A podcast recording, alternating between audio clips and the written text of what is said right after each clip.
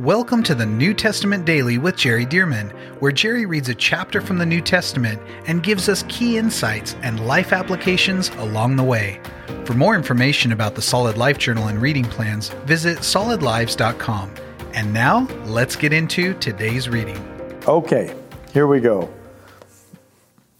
He's talking now in this flow from chapter 5 about how God gave the law not so that people could measure up to salvation through the law because he knew they couldn't and they'll soon discover that they can't.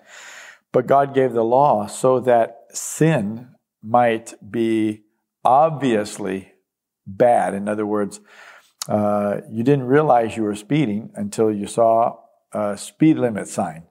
Well, in the same way, God has hundreds of laws, and you didn't even realize how off the mark, how unholy incompatible with God you were until He laid out all those laws. And then you realize, oh man, I, I just am not measuring up.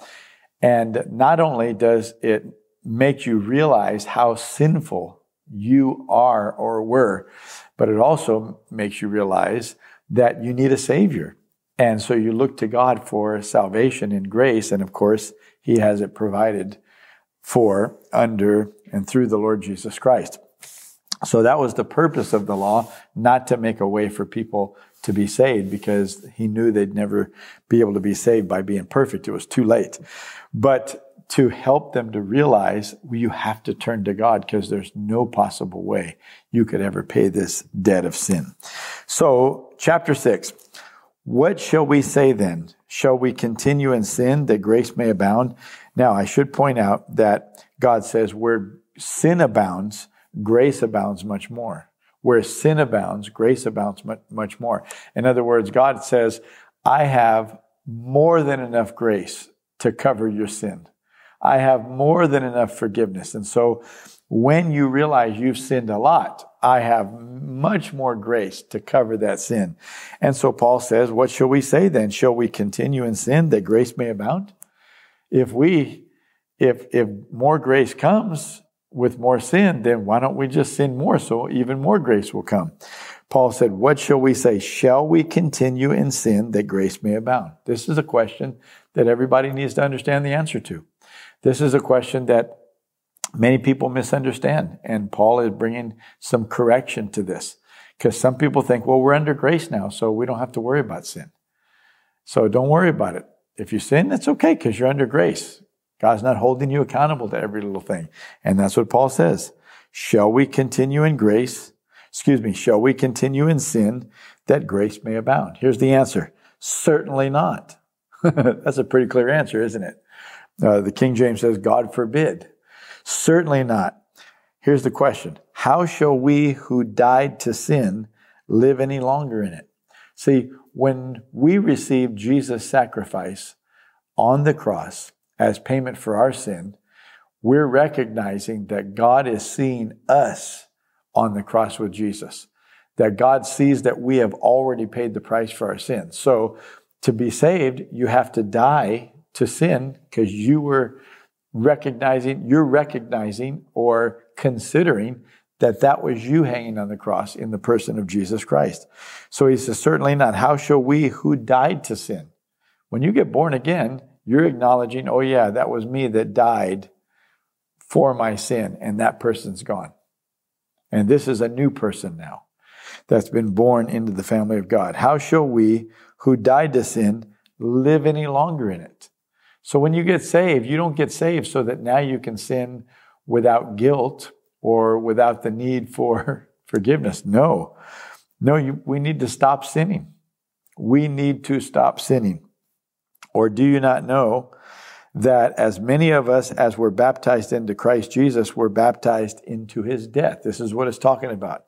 Every one of us who were baptized into Jesus, talking about when you got born again and were baptized, not in water, but baptized spiritually into Christ Jesus, you were baptized into that death on the cross. It was as if you were the one on the cross.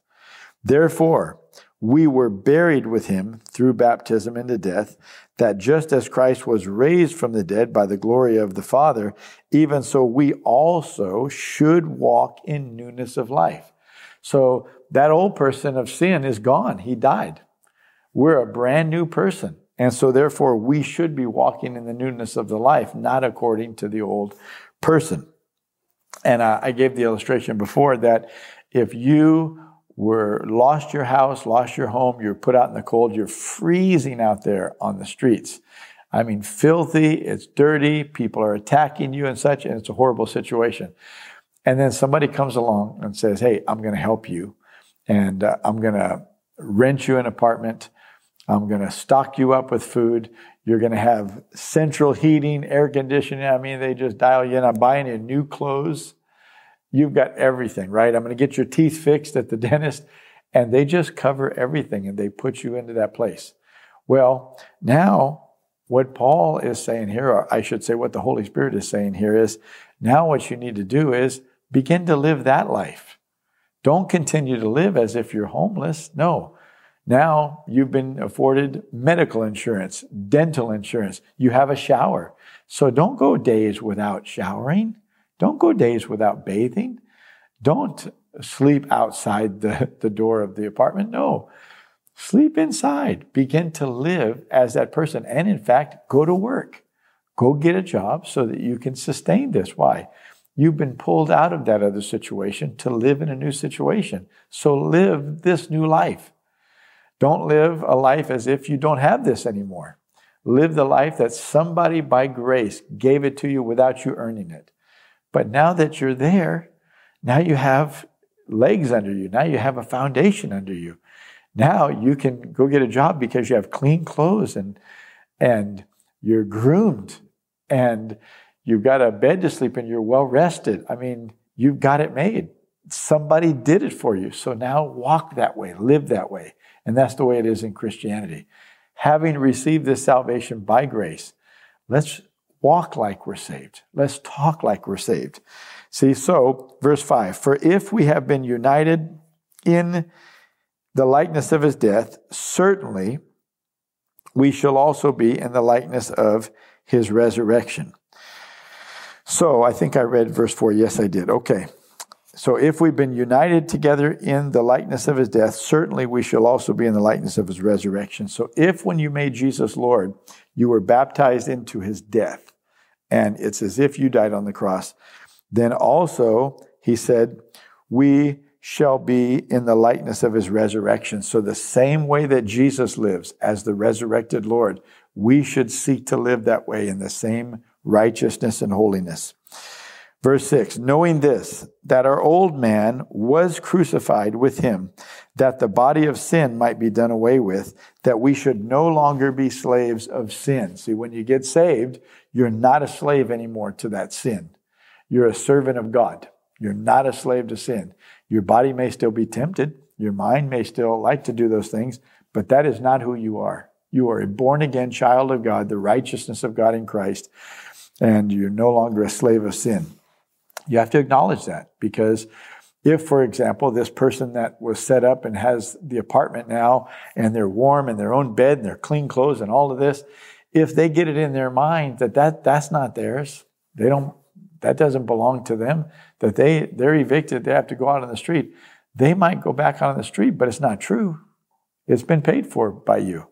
We should not go back to that life of sin. We should walk over here in this free gift of grace, even if, even though we didn't earn it, even though we couldn't have earned it. It was given to us by grace.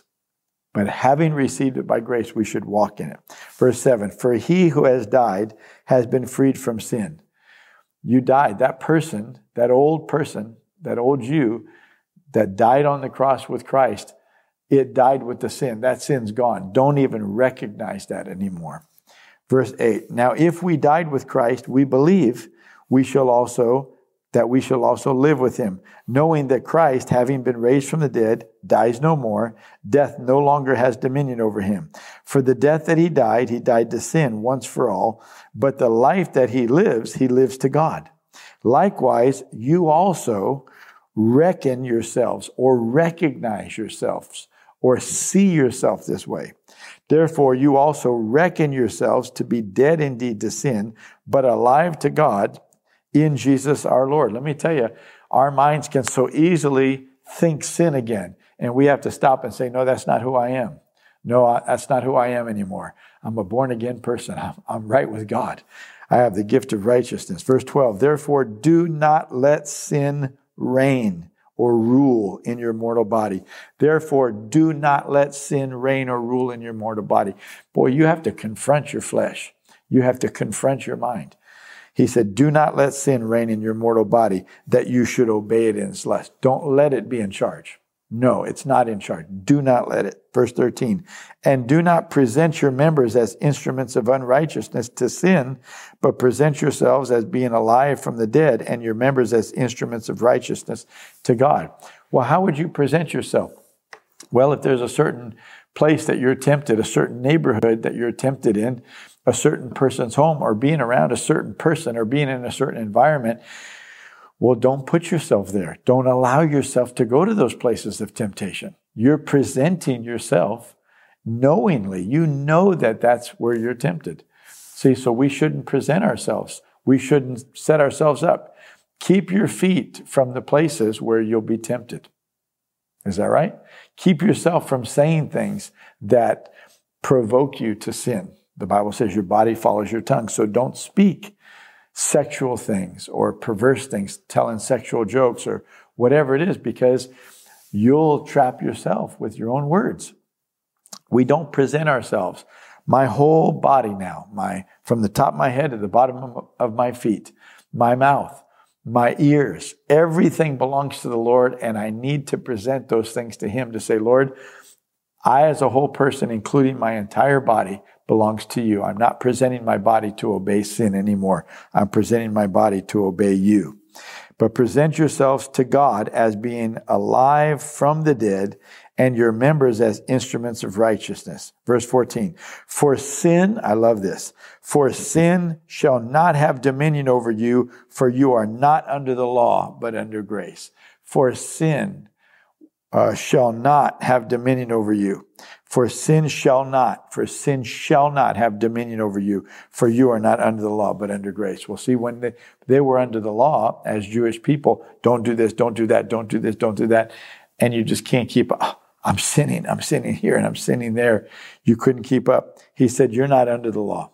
That doesn't mean that we don't need to walk in obedience to God, but we're not walking in obedience to God to measure up, trying to measure up to that righteous standard. No.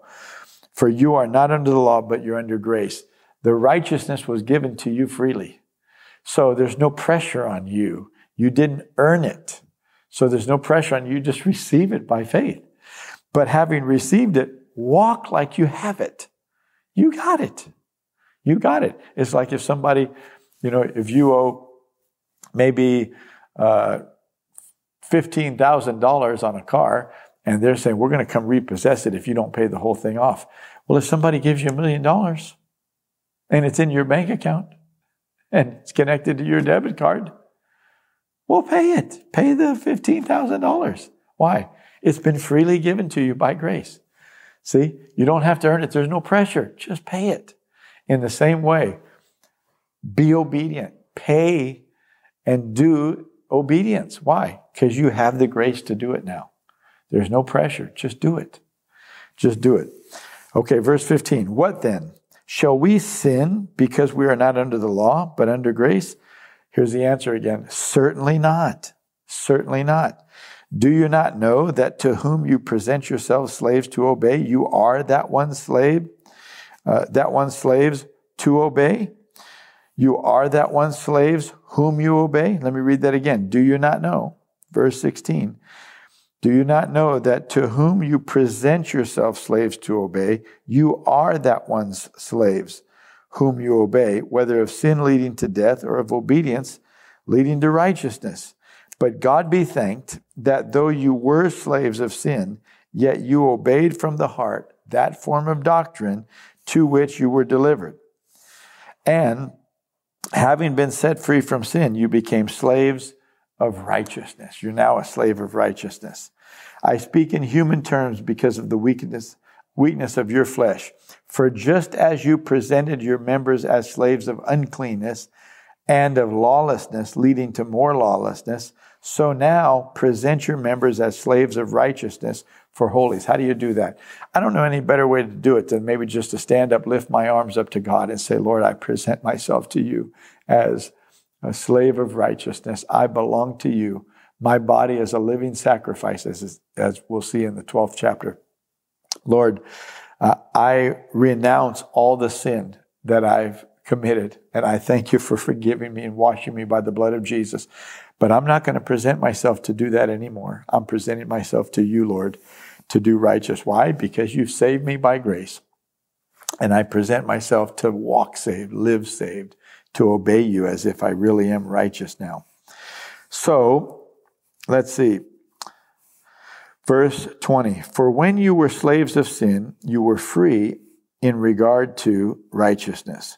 What fruit did you have then in the things which you now, of which you are now ashamed? What fruit did you have? When you were slaves of sin, you were free in regard to righteousness. You were free. Why? You were a sinner. So you didn't have any obligation to be righteous because you were a sinner. So you were, in a sense, free. Verse 21 What fruit then, uh, what fruit did you have then in the things of which you are now ashamed? For the end of those things is death. But now, having been set free from sin and having become slaves of God, you have your fruit in holiness. See, not in sin. You have your fruit in holiness and the end, everlasting life. If you'll live this way and walk in this grace and righteousness at the end, you'll experience everlasting life. Somebody said, I thought we already have eternal life inside of us. We do. But if you don't live as if you do, if you don't live as if you've really received the righteousness of God, which gives you eternal life, right? If you don't live that way, then you can't ultimately have it. You need to receive it by faith. And if you really believe it, walk in it. Act like that. Stop sleeping out on the street. You've been brought into the family of God. So live like that. And if you'll live like you're in the family of God, that's faith that you believe that you receive that by grace. Verse 23, another famous verse. For the wages of sin is death, but the gift of God is eternal life in Christ Jesus our Lord. The wages of sin, if you choose to try to earn it, then you're going to owe God. It's death. The wages of sin is death, but the gift of God is eternal life in Christ Jesus our Lord. What another great chapter. And it's just becoming so crystal clear that you cannot be obedient enough to be saved. You cannot earn your salvation. Just receive it by the grace of God. But now that you've received it by the grace of God, be obedient, not to earn salvation, but because you've been given salvation through the Lord Jesus Christ. I hope that's clear because it's an important point and we need to walk in it. God bless you. I'll see you tomorrow for chapter 7. Thank you for joining us for the New Testament Daily with Jerry Dirmann. And thank you to those of you who have partnered with Solid Lives to help get this daily podcast and other resources like it to thousands of people around the world. If you would like to partner with Solid Lives, visit solidlives.com/give. To find out more about the ministry of Solid Lives, how you can be a part of this church planting and disciple making movement, or for more great teachings and resources by Jerry, visit solidlives.com. We also want to invite you to check out Jerry's other podcast called The Jerry Dirmann Podcast. Here, Jerry shares with us at least weekly from God's Word, challenging us and equipping us to fulfill the amazing plan that God has for our lives. You can find links to this podcast as well as Jerry's YouTube channel online at solidlives.com. Thank you again so much for joining us, and we'll see you right here tomorrow as we jump into the New Testament Daily with Jerry Dirmann.